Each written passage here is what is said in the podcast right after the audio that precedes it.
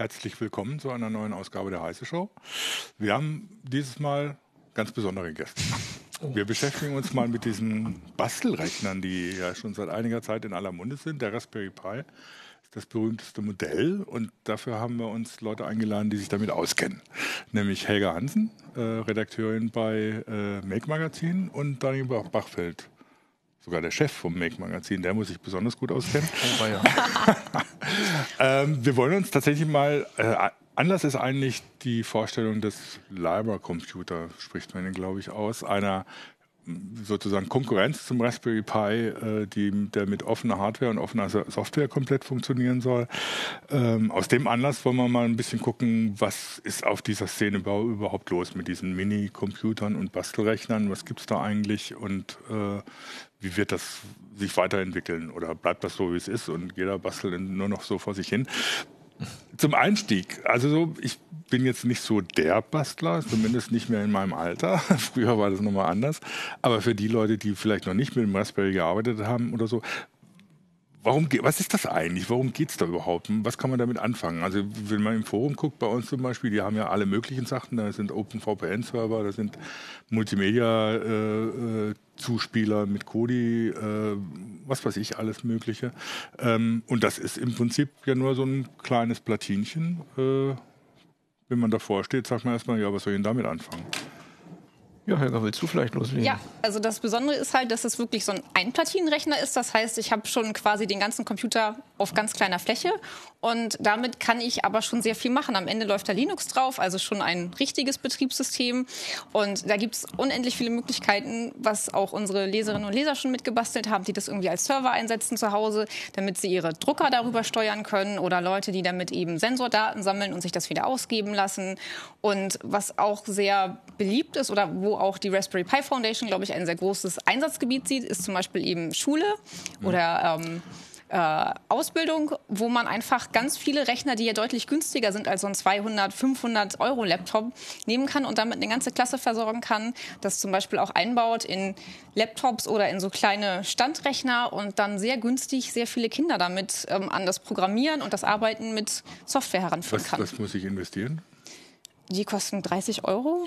Ein bisschen mehr, ja, 35, 35, Euro und dann natürlich noch das ganze Zubehör. Eine SD-Karte braucht man mhm. auf jeden Fall, irgendwie eine Art von Netzteil und dann eben, äh, ja, entweder schließe ich einen Monitor an oder betreibe ein Headless dann mhm. übers Netz, über SSH oder ich kann dann diverse Sachen eben anschließen. Aber so mit 50 Euro ist man für den Start eigentlich schon dabei mit SD-Karte mhm. und na, das ist, das ist ja mal äh, eine Hausnummer, weil das ist ja doch weitaus billiger als das, was man sonst unter Rechner versteht. Das ist ja auch als Projekt eigentlich für Schulen oder für, für, für Education, Ausbildung entstanden ursprünglich.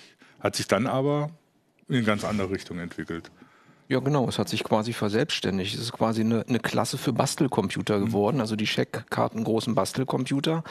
Und ähm, mittlerweile haben eigentlich sehr viel äh, Maker oder Hobbybastler haben das, haben sich des Themas angenommen und das dafür verschiedene Zwecke eingesetzt. Das Schöne ist eben, es ist, äh, es läuft ein Linux drauf. Ich habe da sehr viele Möglichkeiten, es äh, auch hardwarenah zu programmieren. Ich habe natürlich dann ähm, auch hier auf diesen, diese, diese Pinleiste, an der ich verschiedene Dinge oder an die ich verschiedene Dinge anschließen kann. Ich kann damit eben externe Geräte steuern, zum Beispiel über ein Relais und so weiter, wenn es Hochspannung oder Netzspannung sein soll. Ich kann LEDs zum Blinken bringen, ich kann Servos, Motoren ansteuern. Das kann ich auf einem normalen PC nicht und das macht die ganze Sache so charmant. Ich kann in verschiedenen Sprachen programmieren, habe eigentlich einen richtigen PC, aber kann darüber hinaus noch ganz viel mit der Außenwelt kommunizieren, messen, steuern, regeln. Mhm. Und deshalb hat das so viel Experimentier- und Bastelcharakter. Und das, das heißt, es geht vom eigentlich von so einem, von einer Serveranwendung über irgendwelche Multimedia-Geschichten bis zum, was weiß ich, Smart Home-Steuerung, genau. irgendwelche Aktoren, äh, Sensoren anschließen. Ähm, nun im Prinzip ist ja Raspberry so ähnlich wie Tempo zu einer eigenen äh, Bezeichnung für die ganze Kategorie geworden, wobei es natürlich viele Konkurrenten eigentlich gibt. Du mhm. hast ein paar mitgebracht. Genau. Ein paar habe ich mitgebracht. Also daher, man, man spricht ja auch heutzutage von Pi-Klonen oft, obwohl das gar keine Klone sind, sondern eigentlich nur Konkurrenten. Ähm, da gibt es dann ganz viele verschiedene. Also aus, also man muss vielleicht mal zugrunde legen, was, was da eigentlich drin steckt. Ähm, dieser, äh, das ist jetzt nicht ähm, ein PC, den man nachgebaut hat, sondern im Grunde genommen hat man ja äh, eigentlich Smartphone-Chips äh, genommen und hat die auf so kleine Platinen gebaut. Diese Smartphone-Technik funktioniert ja anders als im normalen PC. Im normalen PC habe ich äh, einen Mikroprozessor, ich habe Speicher, dann habe ich eine Grafikkarte, Northwest, Southbridge irgendwie und, und, und I.O. und so weiter. Bei äh, Smartphones ist es ja anders. Da ist der eigentliche Kern ist sozusagen die Videokarte, von der aus der Speicher gesteuert wird und da kann ich dann noch verschiedene äh, ARM-Cores, also keine mhm. Intel-Cores, sondern ARM-Cores ranflanschen. Und ähm, das ist alles in so einem System on a Chip drin. Und ähm, da gibt es eben verschiedene Hersteller, bei dem Pi ist es zum Beispiel Broadcom, der verschiedene ARM-Cores mit, einer, mit einem Videocore gebundelt hat. Ähm, es gibt einen chinesischen Hersteller, Allwinner nennt der sich, ähm, der eben in, in ja, recht günstigen Tablets und Smartphones eingesetzt wird. Und diese Chips nimmt man dann eben und baut sie auf solche Platinen. Das hier ist zum Beispiel der H3, das ist ein 32-Bit-Kerner. Und ähm, hier ist zum Beispiel ein H2, das ist auf dem Banana Pi mit, mit WLAN ist das drauf. Und hier haben wir zum Beispiel auf dem Tinkerboard, ähm, das ist von, ähm, von Rock. Wie heißt die? Rockchip. Rockchip, genau, der TK, RK38 irgendwas. Und die werden normalerweise eben in Smartphones verbaut. Und äh, hier werden sie eben dann äh, auf Experimentierplatinen oder Bastelcomputern verbaut. Und ähm, sehen eben oder funktionieren grundsätzlich anders als eben normale PCs. Aber das hat zu einer kleinen, zu einer ganz anderen Klasse geführt. Und da kommen wir auch zu dem Punkt, es ist sehr divers, die ganze Sache. Es gibt sehr viel Kombinationsmöglichkeiten und viele von den Dingen sind eben von den Herstellern nicht per se mit Open Source mhm. Hardware Treibern äh, versehen, sodass draußen eben eine große Community entstanden ist, die versucht, das alles zum Zusammenspielen mhm. zu bringen. Ja, wobei die Community ja vor allem bei, beim Raspberry Pi da unterwegs ist. Ne? Und also es gab bei uns im Forum äh, zur, äh, zum, zu der Sendung heute ja schon Anmerkungen dazu, mhm. ne, die gesagt haben, ja, ich liebe mein Raspberry Pi, dass das jetzt so Hardware ist, ist, die proprietär ist, interessiert mich nicht. Die Community genau. ist das Entscheidende. Also da ist auch die Community das Entscheidende und das Wichtige. Raspberry hat es genau richtig gemacht. Die haben es einfach so gebaut mit einer guten äh, Softwareunterstützung, mhm. sodass ich also das System nehme und ich muss ja irgendwas da drauf zum Laufen kriegen. Das ist in dem Fall Raspbian. Das ging am Anfang auch alles ein bisschen hakelig, nicht alles ging sofort, aber es ist einfach ein zuverlässiges System. Es gibt äh, für jede Hardware, die da drauf ist, gibt es äh, Treiberunterstützung, auch alternative Treiber von aus der Community. Während bei all den anderen, man muss es schon fast sagen, es wird immer viel rumgefrickelt. Da eine lauffähige Distribution zum Beispiel für diesen Banana äh, Pi M, M2 Zero zu bekommen, das ist, das macht keinen Spaß. Also es gibt diverse Ubuntu-Varianten, mal mit einem Desktop, mal ohne Desktop. Der Desktop flackert nur, der geht dann nur bis 720p und so weiter. Bei dem, äh, das ist zwar auch ein All-Winner, da gibt es dann aber nur eine laufende Debian-Variante mit wieder anderen Einschränkungen. Das hier ist ja eigentlich von Asus. Man möchte ja meinen, dass da eine vernünftige Hardware-Unterstützung war. Die gab es aber auch nicht wirklich äh, zu allen Belangen, gerade des Videotreibers. Da wurde groß angegeben mit 4K-Unterstützung, dann gab es sie doch nicht. Jetzt frickelt dann irgendwie die Community weiter und es steht und fällt einfach mit der Softwareunterstützung. Und wenn die schlecht ist, dann verbreiten sich die mhm. Boards nicht. Nur hat Leiber, Leiber Computer ja gerade ihren, ihr, ihr, Dings angekündigt oder drei, drei, drei Versionen, Boards. drei Boards angekündigt, die so besonders auf Offenheit Wert legen. Ist da irgendwas dran? Ist da was zu erwarten, dass da viele drauf einsteigen? Oder lohnt sich das überhaupt? Ich glaube, das schließt nochmal an die Frage von eben an, weil wir ähm, ja auf verschiedenen Ebenen das haben, das, also die Community haben, dass wir einerseits eine Community haben von Leuten, die eigentlich von Hardware selber kaum noch Ahnung haben und die auch keine Treiber schreiben mhm. könnten und die dann auch damit erst was machen wollen und dann, dann wird es halt groß. Aber auch Library Computer wird, glaube ich, am Ende das Problem haben, was wir hier gesehen haben, dass wir hier sehr spezialisiertes Wissen haben und die nehmen zwar auch die Rock-Chips, für die die Linux-Unterstützung noch ein bisschen moderner quasi ist und nicht die All-Winner-Chips. Aber das interessiert, ich glaube, den Großteil der Leute einfach wenig. Mhm. Und ähm, das ist auch jetzt schon so, wir schreiben häufiger mal über diese neuen Boards und es gibt immer wieder Leute, die sagen, ach Gott, würde ja alles nicht funktionieren, dann bleibe ich beim Raspberry, kaufe mir vielleicht noch ein Odroid, ähm, weil das einfach für die Masse der Leute ist, ähm, ist noch ein anderes Board, was wir nicht hatten, was mhm. auch sehr beliebt ja. ist, ähm, wo, wo einfach die, also die, die, die, die meisten Leute interessiert es nicht oder sie haben keine Zeit oder sie haben nicht das Wissen und müssen sich darauf verlassen, dass das meiste funktioniert. Also so ein bisschen ist der Raspberry Pi da der Apple und den Einplatinenrechnern. Da ist zwar einiges, was nicht offen ist, aber trotzdem funktioniert es für die allermeisten. Helga, kannst du mal kurz erzählen, was die überhaupt vorgestellt haben bei Leiber Computer? Die haben ja drei verschiedene Boards vorgestellt. Ne? Genau, die haben drei verschiedene Boards vorgestellt, die in den letzten Monaten über Crowdfunding mhm. funktio äh, funktioniert, finanziert wurden. Einmal diesen Le Potato und dann Tritium und Renegade, die aber auch noch gar nicht, die letzten beiden sind noch nicht ähm, erhältlich. Mhm ähm, die auch auf verschiedene Chips setzen. Das ist, glaube ich, auch schon wieder ein Problem für Leute, die eigentlich nur einen Bastelrechner ja. suchen. Die müssten sich in dem Fall jetzt schon wieder damit auseinandersetzen, was für ein System on a Chip ist da eigentlich drauf, welche Unterstützung habe ich da und ob ich jetzt genau. ein Gigabyte RAM oder zwei Gigabyte RAM habe oder vielleicht noch mehr, ist den meisten erstmal egal. Und dann wenn, wenn das andere nicht stimmt, dann nützt es auch gar nicht, wenn ich irgendwann SATA-Anschluss habe. Dann muss ich mir auch nicht überlegen, habe ich WLAN oder nicht oder brauche ich das, weil einfach so das Grundlegende schon mal nicht da ist. Naja, und dann gibt es eben auch noch Probleme. Also selbst wenn Leute sagen, okay, das würde ich gerne haben, wie ist denn da die SATA-Unterstützung? Also es ist ja auch äh, grundsätzlich ähm, je nach Auswahl des SOCs, also dieses Chips, ist es dann auch mal mit USB 3.0 Oh Gott, oh Gott. Oder ähm, auch manchmal nur mit Sa oder mit SATA und dann ist aber die SATA-Anbindung mhm. wieder schlecht und für die Leute dann abzuschätzen, ist das jetzt eine gute Anbindung oder ist das eine schlechte Anbindung, das ist sehr schwer. Und auch wenn die eigentlich hardwaretechnisch sehr gut ist, die Anbindung, kann es dann immer wieder sein, kommen wir wieder zurück zu den Treibern, dass der Hersteller schlechte Treiber mitliefert, mhm. sodass dann USB 3.0 plötzlich lahm ist und äh, es sich doch nicht lohnt. Und so ist das eben sehr divers, dieses ganze Feld. Und alle versuchen irgendwie tolle Boards auf den Markt zu bringen. Und man kann immer nur wieder sagen, Leute, es hapert dann einfach an der Unterstützung der Software und viele sagen dann, hier habt ihr das Board, hier könnt ihr das selber entwickeln.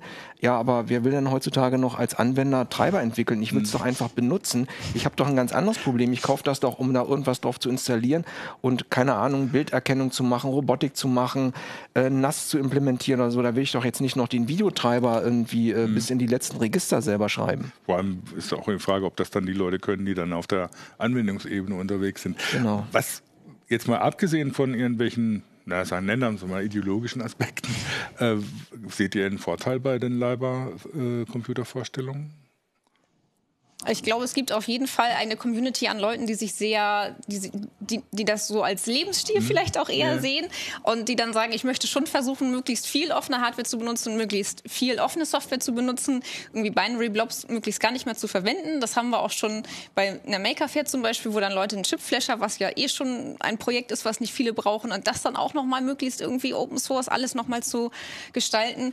Also das ist so, es gibt schon Leute, die das sehr interessiert, aber die breite Masse ist es leider mhm. einfach nicht. Das heißt, du gehst davon aus, dass es bleibt, wie es ist. Raspberry ist der Standard und da werden sich die meisten dran orientieren. Genau, es, es bleibt, wie es ist. Also man muss auch sagen, ähm, hängt ja auch auf so sehr sie das wollen. Ähm, in der Regel sind es immer die gleichen Komponenten, bei denen es auch schief geht. Also auch gerade bei den Allwinner-Sachen, da ist diese Mali-GPU mhm. drin, diese, diese Grafikprozessoreinheit und dafür sind die Treiber einfach schlecht. Und das ist dann in jedem, äh, es zieht sich über alle Boards hinweg, es ist dann genau immer der gleiche Chip drin, daran hapert's und dann ist die Unterstützung schlecht und die Leute kommen immer wieder da zurück, äh, mhm. eben auf dem Raspberry Pi. Und das ist auch einfach, man kennt das ja bei anderen Dingen, wenn das Ökosystem einfach funktioniert, warum soll ich mich denn außerhalb dieses Ökosystems ja. äh, bewegen? Interessante Anmerkung dann auch bei, bei YouTube.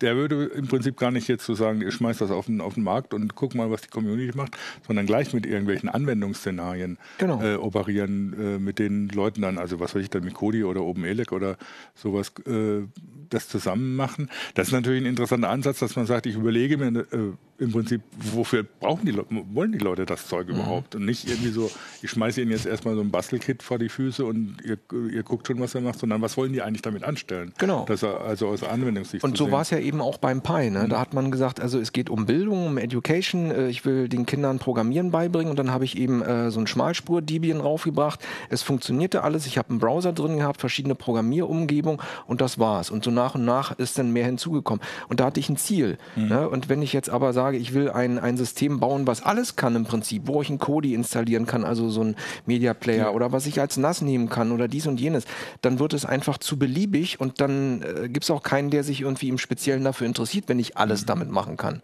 Und das war damals bei der Pi Foundation eben ein bisschen besser. Die haben es erstmal zugespitzt und dann hat es funktioniert und dann haben die Leute anschließend überlegt, ja. was kann ich noch damit machen. Ne? Und hier ist es erstmal, ihr habt dann Board, überlegt euch mal, was ihr damit machen wollt. Ne? Und alle so, hm, ja, gehen denn die Treiber? Nee, gehen nicht. Na, programmier du doch mal. Ja, ja dann Ja, ich meine, das ist, ist nicht, wenn, wenn man von außen guckt, ja auch immer so ein bisschen Missverständnis. Es ist ja äh, schon nochmal was anderes, einen Treiber für sowas zu programmieren, als dann irgendwie eine, was weiß ich, Anwendungssoftware zu machen oder dann irgendwelche ähm, elektrischen Verbindungen irgendwie nach außen zu, zu bauen oder sonst irgendwas. Ähm, Treiberprogrammierung ist ja schon ein sehr spitzes äh, Gebiet. Also sehr spitzes Gebiet und es muss natürlich dann auch eben offen liegen. Ja. Wenn man sich eben die, das so anguckt, warum oder wann manche Treiber jetzt dann auch in den Kernel Mainstream und so weiter reinkommen, das ist ja alles sehr schwer und da sind ja Leute dabei, die dann das den ganzen Tag machen als Beruf und ähm, dann müssen ja auch Teile der Hardware offengelegt sein und vieles von dem, ähm, was jetzt als Open Source implementiert wurde, ist quasi per Reverse Engineering äh, entstanden. Das heißt also, die Leute äh, forschen den ganzen Tag und das kann es ja eigentlich nicht sein. Ja. Ne? Aber vielleicht machen die Leute sich das auch zu schwer, indem sie einfach sagen, es muss unbedingt eben Open Source sein. Nehmen sie einfach die sogenannten Binary Blobs, mhm. dann funktioniert es ja vielleicht auch. Also oder ja. würde funktionieren und die meisten Anwender sind eben nicht so apologetisch und sagen, oh, es muss alles äh, frei sein von irgendwelcher Lizenzsoftware. Ja, wobei ich teilweise kann ich es ein bisschen nachvollziehen, wenn man sich anguckt, was die, was die äh, Linux-Leute für Erfahrungen mit den Grafikkartentreibern haben, mhm. die ja dann doch schon A, oft hinterherhinken und B, wenn sie dann proprietär sind, nicht richtig funktionieren unmöglicherweise und keiner kann darauf Einfluss nehmen. Das heißt, also vom Ansatz her kann ich schon mhm. verstehen, aber wie gesagt, aber klar, natürlich, Treiber programmieren ist jetzt tatsächlich nicht jedermanns Sache. Auch, auch, im Pi gibt es noch mhm. ein paar Binary, ja. Binary Blobs, die da drin sind. Also am Anfang war es ja auch geschlossener Treiber, dann ja. gab es irgendwie, das war aber ein Wettbewerb, man hat den quasi ausgeschrieben, wer möchte bitte für den Videocore äh, freie Software schreiben. Mhm. Das hat dann einer gemacht, hat 10.000 Euro gewonnen. Seitdem ist der äh, die Unterstützung im Mainstream-Kernel auch drin. Aber trotzdem gibt es noch ein paar Sachen, die eben als Binary Blob mitgeliefert werden, weil äh, Broadcom nicht alles offengelegt ja. hat. Ne? Und so wird das bei allen anderen Chips eigentlich immer so bleiben.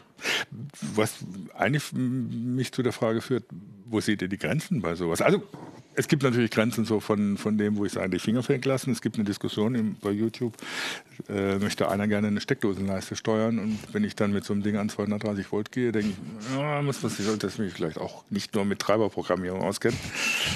Naja, man muss es ja nicht gleich so in die Dose reinstecken. Also man kann ja da, ich hatte es vorhin erwähnt, man kann ja da äh, Relais anschließen mhm. und die dann mit 5 Volt oder wie viel auch immer mit Niederspannung ansteuern und die schalten dann die 230 ja. Volt und dann ist das galvanisch getrennt, dann sollte nichts mehr passieren. Sollte aber schon galvanisch getrennt sein. Es sind ja, Relais sind ja, per se ja, galvanisch klar. getrennt, aber es gibt dann diverse Sicherheitsmaßnahmen. Man kann ja auch erstmal nur eine LED zum Blinken bringen und sagen, wenn ich das äh, im Griff habe, dann kann ich das ja mit einem Relais nachprobieren und dann mit 230 Volt. Also man muss ja nicht gleich mal mit dem Schlimmsten anfangen das oder mit dem so Gefährlichsten. Die Basis und die äh, Spitze ist dann, äh, möchte einer gleich eine Zentrale für IoT-Geräte und das Smart Home damit bauen. Geht natürlich auch mit mhm. den entsprechenden Erweiterungen es gibt ja auch von der Hardware-Seite her massive Erweiterungen für die ganzen. Also du hast mhm. zum einen hier so eine Doppelplatine mitgebracht, die sieht natürlich auch ganz interessant aus. Ja, das, das, das, das ist ja fast der, schon das ist der Kühler, das ist das Abboard. ja, das ist der einzige, der einzige Bastel oder einer der wenigen mit, mit Intel-CPU. Da ist so ein mhm. Atom drauf, Cherry Trail.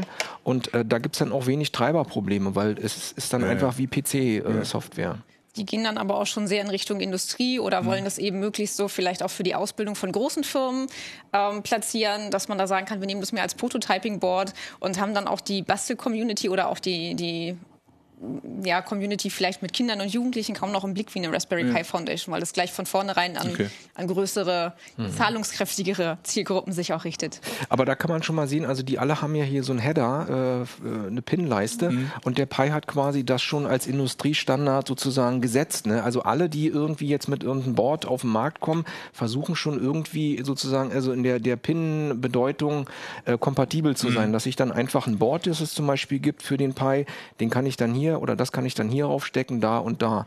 Und da ist dann vielleicht sogar schon das fertige Relais drauf, sodass ja, ich es nicht mehr selber löten muss. Ne? Ähm, aber wo seht ihr die Grenzen? Gut, du hast jetzt gesagt, das ist jetzt eher für Industrieanwendungen gedacht oder so. Kann ich natürlich mit dem im Prinzip auch machen, wenn ich dann noch ein bisschen rumbastle. Wo seht ihr die Grenzen bei sowas? Was genau meinst du mit Grenzen? Was man vielleicht nicht machen sollte oder was, was ihr seht, was dann doch wieder zu viel für die ganze Sache ist, wo man irgendwie wirklich dann in die professionelle Richtung gehen muss? Ich, also ich würde sagen, es gibt da eigentlich keine Grenzen. Also das ist, ähm, Das sind natürlich eben, also auch wenn es Bastelrechner sind, mhm. laufen die alle sehr professionell. Gerade den Pi gibt es ja auch in einer professionellen Version, die ist dann etwas anders aufgebaut, wo sie schon in Steuerung eingesetzt wird.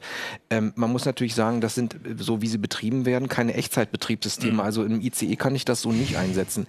Da müsste ich dann RTOS raufmachen. Also, aber darüber hinaus, wenn es jetzt nicht um wirklich äh, Mission Critical Einsätze geht, dann, dann gibt es da eigentlich keine Grenzen. Mhm. Also ich wüsste nicht wo, weil äh, PCs werden ja auch überall eingesetzt. Und wenn man jetzt, jetzt mal miteinander vergleicht, die haben ja nur die Rechenleistung von PCs vor zehn Jahren. Ja. Hätte man denn vor zehn Jahren gesagt, wo ist die Grenze oder das darf ich dann nicht den PC mehr einsetzen? Also von daher ähm, sehe ich da eigentlich keine Grenze. Ja, wobei, wenn man sich anguckt, wie was die in Apollo 11 auf den Mond geflogen sind, dann ist das, äh, ja, das, wäre das, dann ungefähr das hier. Ja, ne? genau, also, ist das inzwischen schon fast ein Superrechner. Das ist ein Superrechner, genau, auf jeden Fall. Ja. Ähm, Könnt ihr mal ein paar Beispiele nennen für Hardware-Erweiterungen, die es so gibt? Also wie, wie man sich das vorstellen muss? Man, das sind ja auch vielleicht Sachen, die man auch aus anderen Gebieten kennt, wo man mit Hardware bastelt. Man könnte Sensoren mhm. anschließen mhm. oder ähm, Motoren oder Aktoren. Also es gibt ja gibt dann auch Leute, die damit eben ihre ähm, Roboter steuern mhm. oder wenn man es ganz einfach haben will, gibt es auch einfach Leute, die sich quasi nur, da, da, brauchen sie fast nicht mal einen Raspberry Pi, da reichen schon fast Mikrocontroller, ähm, einfach Sensoren einbauen und gucken, wie ist hier meine Luftfeuchtigkeit. Ich glaube, wir hatten ein Projekt im Heft, wo jemand das quasi gemacht hat, so als Serverüberwachungssystem mhm. und dann einfach sagt, hier, ich will wissen, wie die Luftfeuchtigkeit ist, wie die Temperatur ist und das will ich dann aber speichern und übers WLAN vielleicht noch auf einem anderen Rechner, auf ein anderes Display ausgeben, dass ich es woanders im Haus kontrollieren kann, eben vielleicht nicht in Echtzeit, aber wenn es jetzt nicht gerade eben die Telekom ist, die ihre Daten sichert, sondern jemand in einer kleineren Firma oder jemand, der es auch nur zu Hause in seinem Weinkeller machen möchte, mhm. dann reicht das ja auch völlig ja, aus.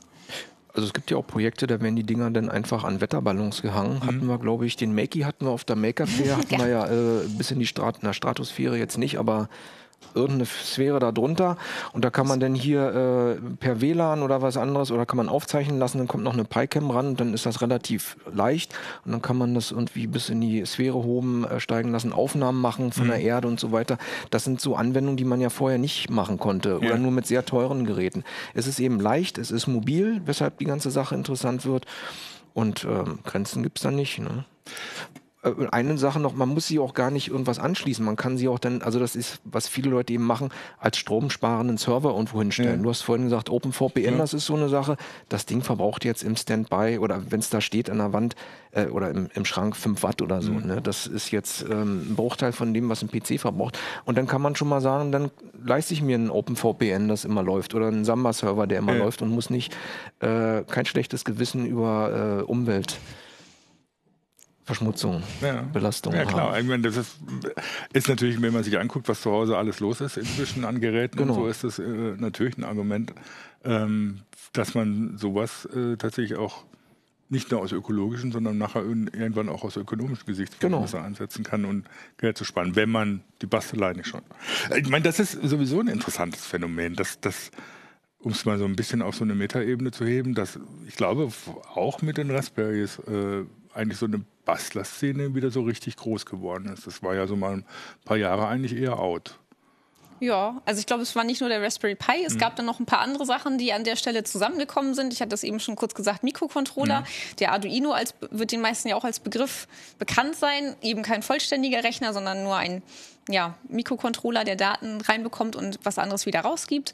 Und das zusammen hat einfach ganz viele Möglichkeiten eröffnet, selber was zu machen und äh, zu schauen auch, ich glaube, dieses Bewusstsein, dass das, dass das Internet nicht weggeht, dass die Digitalisierung kommt und dass wir nicht einfach nur einen Rechner bedienen müssen, sondern auch ein bisschen weit verstehen sollten, wie das eigentlich funktioniert, hat sich weiter durchgesetzt und dann gibt es eben einfach auf einmal sehr viele Möglichkeiten, wo man früher dann eben nicht einfach nur ein Breadboard hatte, wo man vielleicht Dinge zusammengesteckt hat. Ne? Man sieht das hier, man hat diese Pinleiste, man kann ein Kabel einfach raufstecken. Man braucht nicht mal einen Lötkolben.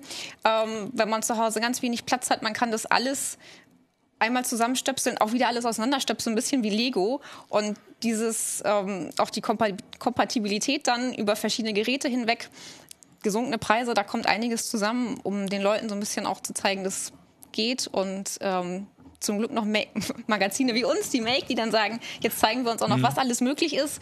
Und ähm, ja, oder Leute, die dann im Internet ihre Projekte auch austauschen und herzeigen und sagen, ich will das aber, dass andere das auch nachbauen ja. dürfen. Ich will das nicht allein im stillen Kämmerlein machen. Ich möchte, dass andere Leute das sehen und mir vielleicht noch Verbesserungsvorschläge geben. Und ich freue mich auch, wenn es jemand nachbaut.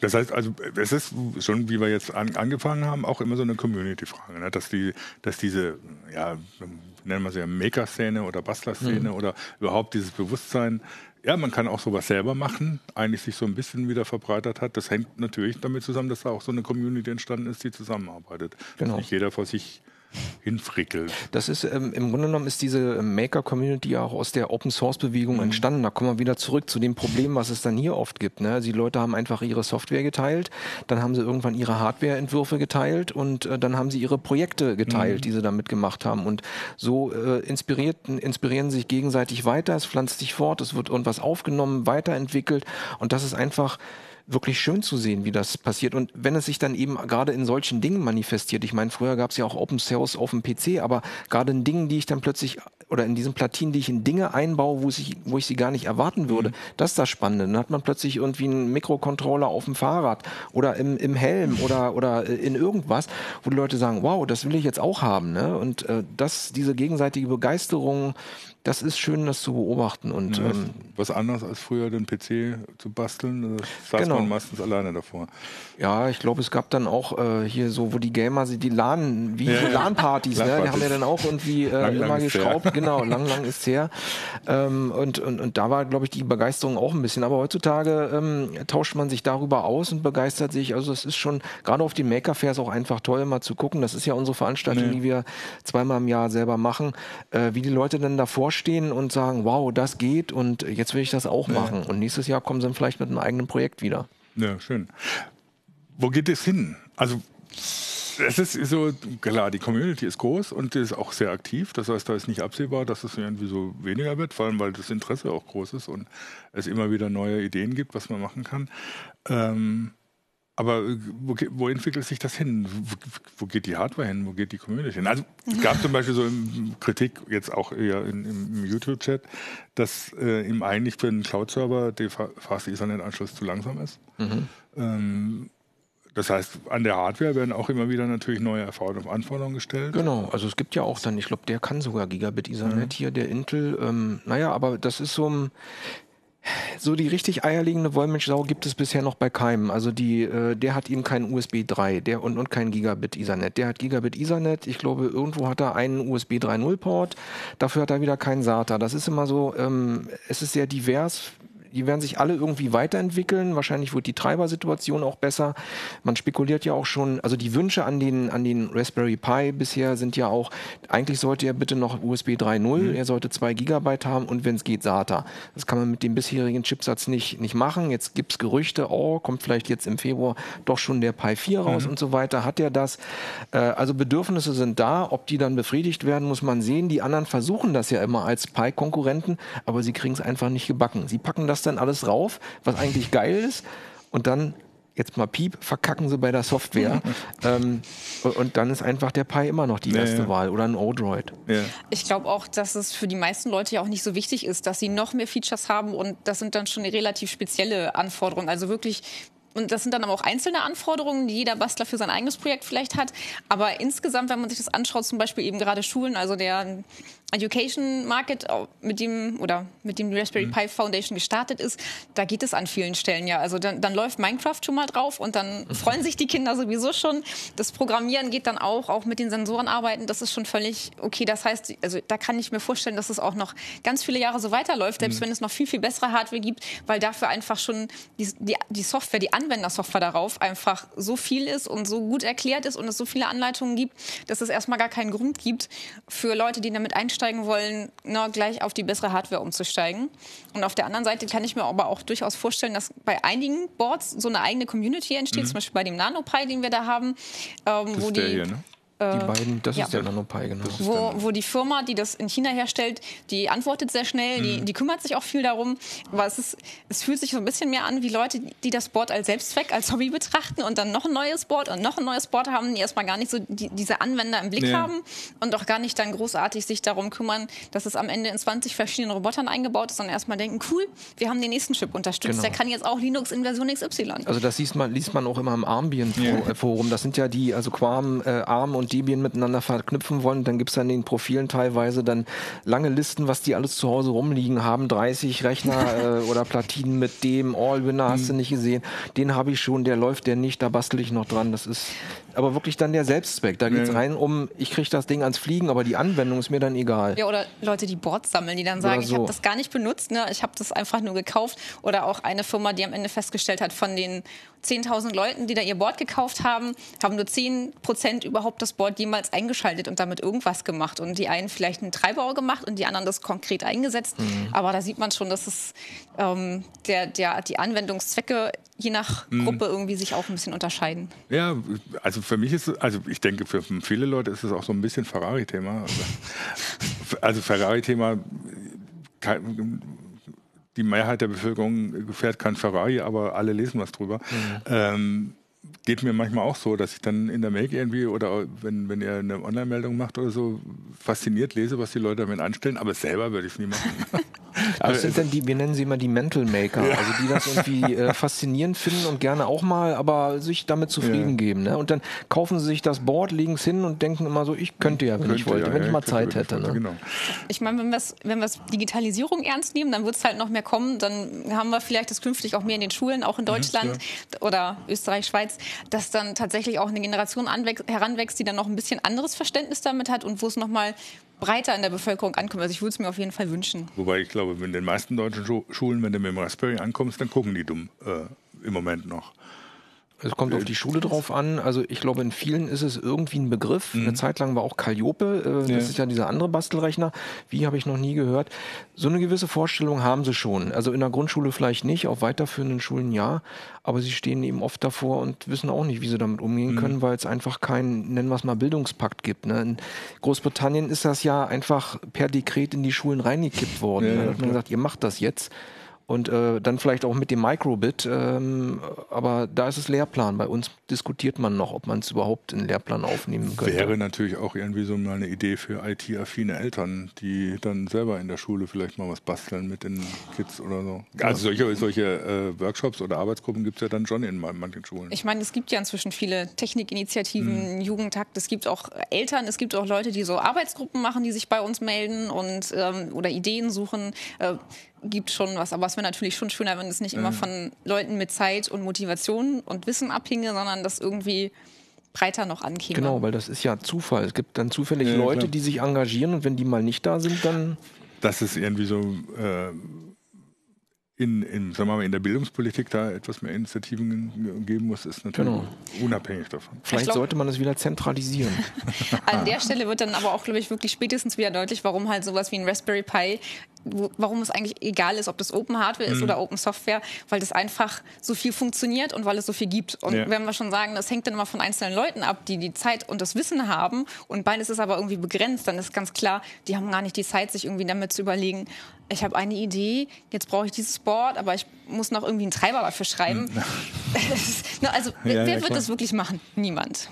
Ist ja die Frage, ob man dann irgendwie so eine gute Idee ist, wenn man einen Raspberry zum Beispiel jetzt noch weiter aufbläst mit allen möglichen Funktionen und stattdessen vielleicht irgendwie zwei unterschiedliche Versionen oder drei oder vier für unterschiedliche Anwendungsfälle macht. Ja, also jemand, der Gigabit Ethernet braucht, kriegt halt das und der braucht vielleicht keine USB 3.0 oder so. Ne? Sagen wir mal so, die Befürchtung gibt es, weil damit würde sich die Raspberry Pi Foundation eigentlich gar keinen Gefallen tun, mhm. weil sie dann quasi, äh, sie müsste zwei Softwareversionen mhm. pflegen und ich glaube, ihr, man redet ja mal von Assets heute. Ne? Die Community ist eben im Moment eine einheitliche. Ja. Und wenn sie das jetzt aufspalten würden, würden sich eigentlich ihr ganzes Konzept kaputt machen, glaube ich. Ja. Das ist eben die Schlagkraft. Äh, alle haben den gleichen, den gleichen Stand und die gleiche Software und das funktioniert. Ja, wobei auf der anderen Seite, wenn er dann immer mehr in so ein Ding reinpackst, dann wird es vielleicht irgendwann auch zu fett und gar kein Bastel-Minicomputer mehr. So ist das immer. Irgendwann ist auch die Heimcomputer-Ära aus äh, zu Ende gegangen. Also wahrscheinlich gibt es dann einen ganz anderen Trend, von dem wir jetzt noch nicht wissen, was es sein könnte. Ja. Würdet ihr irgendeinen von den Dingern besonders hervorheben im Vergleich zum Raspberry? Also es gab zum Beispiel, ich weiß nicht, habe ich noch nie gehört, ClearFog von Solid Run, habe ich irgendwie noch nie gehört, aber ähm, überhaupt von, von denen, die, die ClearFog? Fork. Hört sich, eher Nebel. An, hört sich eher wie eine Distribution und gar nicht Kann wie ein Ort sein, an. Ja. Ähm. Aber würdet ihr irgendeinen äh, von, von denen nochmal so besonders betonen gegenüber dem Raspberry? Hat er irgendwas, irgendeiner was Besonderes, was, was ihr herausheben würdet? Also ich persönlich bin Freund von den ganzen Odroid-Boards. Mhm. Äh, das sind die von Hardkernel. Die haben äh, so Samsung-Chips, die auch relativ gut unterstützt sind äh, mit, mit Treibern. Und äh, ich benutze eben bei Robotik-Anwendungen, ähm, auch so für Objekterkennung und so weiter. Und die sind einfach äh, drei, viermal schneller als ein Pi. Da brauche ich die Rechenleistung auch. Ähm, aber nur für so eine Sachen. Und ansonsten nutze ich zu Hause mittlerweile auch ein Pi als Desktop-PC mhm. in meiner Leseecke und, und surf da. Reicht vollkommen aus. Und ich, ich würde nur einfach, wir hatten vorhin spaßeshalber äh, mal kurz darüber gesagt, wie wir die Sendung betiteln. Ähm, Finger weg von Allwinner wäre quasi so ein bisschen so ein Fazit, weil es ist äh, einfach. Das, das, sind die hier, ne? Das sind die. die. Manche, manche gehen, manche haben eine funktionierende ja. Distri dabei, viele jedoch nicht und irgendwas geht immer nicht und ähm, kann sein, dass ja Problem vor dem Rechner sitzt, ne, der Fehler, aber ähm, ich komme mit vielen anderen Dingen klar. Ich kriege es dann auch ans Laufen, aber ich habe erstmal keine Lust, eine Woche damit äh, es ans Laufen zu kriegen, damit ich dann was anderes ja. machen kann. Und das geht bei anderen einfach viel schneller. Ja, also ich habe auch schon bei uns im Forum sehe ich das auch häufig, dass Leute noch so Odroid hm. gut finden oder sagen, ich habe einen Raspberry, aber ich würde ihn vielleicht mal durch einen Odroid ersetzen. Das ist so das das andere Mittel der Wahl. Und aber selber habe ich zu Hause auch nur einen ja. Raspberry Pi, weil wenn dann irgendwas nicht funktioniert, kriege ich es halt auch schneller gegoogelt. Genau. Die Raspberry Pi Foundation gibt sich auch sehr viel Mühe, ja immer die Anleitungen sehr genau zu machen und sehr auch einsteigerfreundlich zu schreiben. Und wenn man dann nach Hause kommt und arbeiten war und dann denkt, oh, ich will es nur noch fertig haben, dann habe ich, ähm, ja, es ist der einfachste Weg einfach. Ja. Das heißt, also gut, Finger weg von äh, Allwinner und äh, wer einsteigen will, ist auf jeden Fall mit dem Raspberry Pi am besten bedient. Ja. Also Profis können gerne Allwinner ja. nehmen, da gibt's die, die Chips sind einfach mhm. cool, aber die müssen dann eben genau, die wissen, wohin sie greifen müssen, um den richtigen Treiber zu installieren und für Einsteiger ist das, macht das keinen Spaß. Wenn man schon weiß, was man machen will, dann muss man halt sich genau. die Platine nach aussuchen, nach dem, was, genau. was, was man braucht für das Projekt oder die Projekte. Meistens bleibt es ja dann nicht äh, bei einem Projekt. Und anderes Fazit aus dem Forum. Wichtig, gar nicht ganz, nicht ganz unwichtig in dieser Zeit, Raspberry Pi ist nicht anfällig für Meltdown, Meltdown und Genau, ja. da gab es ein schönes Write-up auch im Blog, genau, ja. ja. Also die CPU-Sicherheitslücken, die gerade die IT-Welt in Chaos stürzen, mhm. äh, betreffen die Dinge. Beziehungsweise alle anderen auch, die den Kern haben. Ich glaube, ja. es ist ein A7 oder so, dann sind eben auch viele andere nicht betroffen mehr. Gut, ich danke euch. Wer mehr, noch mehr wissen will, liest natürlich das Make-Magazin oder geht auf die nächste Maker Fair. Wann, wann, wann ist die? Die ist, oh Backe, Ende Mai. Ende ähm, Mai schon. Ja, 25. bis 27. Mai sind wir genau. im FEZ Berlin wieder. Okay. Wir haben auch natürlich noch andere. Es gibt noch eine Anfang Mai in Wien, es gibt welche in Sachsen, in, an der Ruhr Dortmund, am Ende des genau. Jahres, in, in, in, Kiel, im Norden. Ich weiß gar nicht, ob es in Kiel ist. Bodensee gibt es noch. Gibt es einige. Maker-fair.de. Genau. Und Hannover Und, dann auch bald wieder. Ja, sehr empfehlenswert. Selbst ich als Nicht-Bastler finde das extrem spannend, weil es einfach Spaß macht, das alles anzugucken, was es da gibt. Ähm, und Wir beantworten doch gerne Fragen. Gut. Das weiß nicht, ob dir das noch irgendwann leid. Alle stürmen auf dich ein und wollen wissen, wie sie mit dem Zeugs umgehen können. Es wird uns sicher noch öfters beschäftigen. Äh, viel Spaß den, für diejenigen, die schon damit basteln und jetzt vielleicht noch ein paar Hinweise gekriegt haben oder die einsteigen wollen. Wir kommen gerne wieder vorbei bei anderen Themen, 3D-Druck, was auch genau, immer. Genau, können wir gerne machen. Ähm, oh ja, und äh, allen, die zugeschaut haben, wie gesagt, viel Spaß mit ihren Bastelrechnern, mit ihren Projekten, die sie damit machen wollen. Danke fürs Zuschauen und danke für euch, dass ihr da wart. Gerne. Und ja, bis nächsten Donnerstag dann. Tschüss. Tschüss.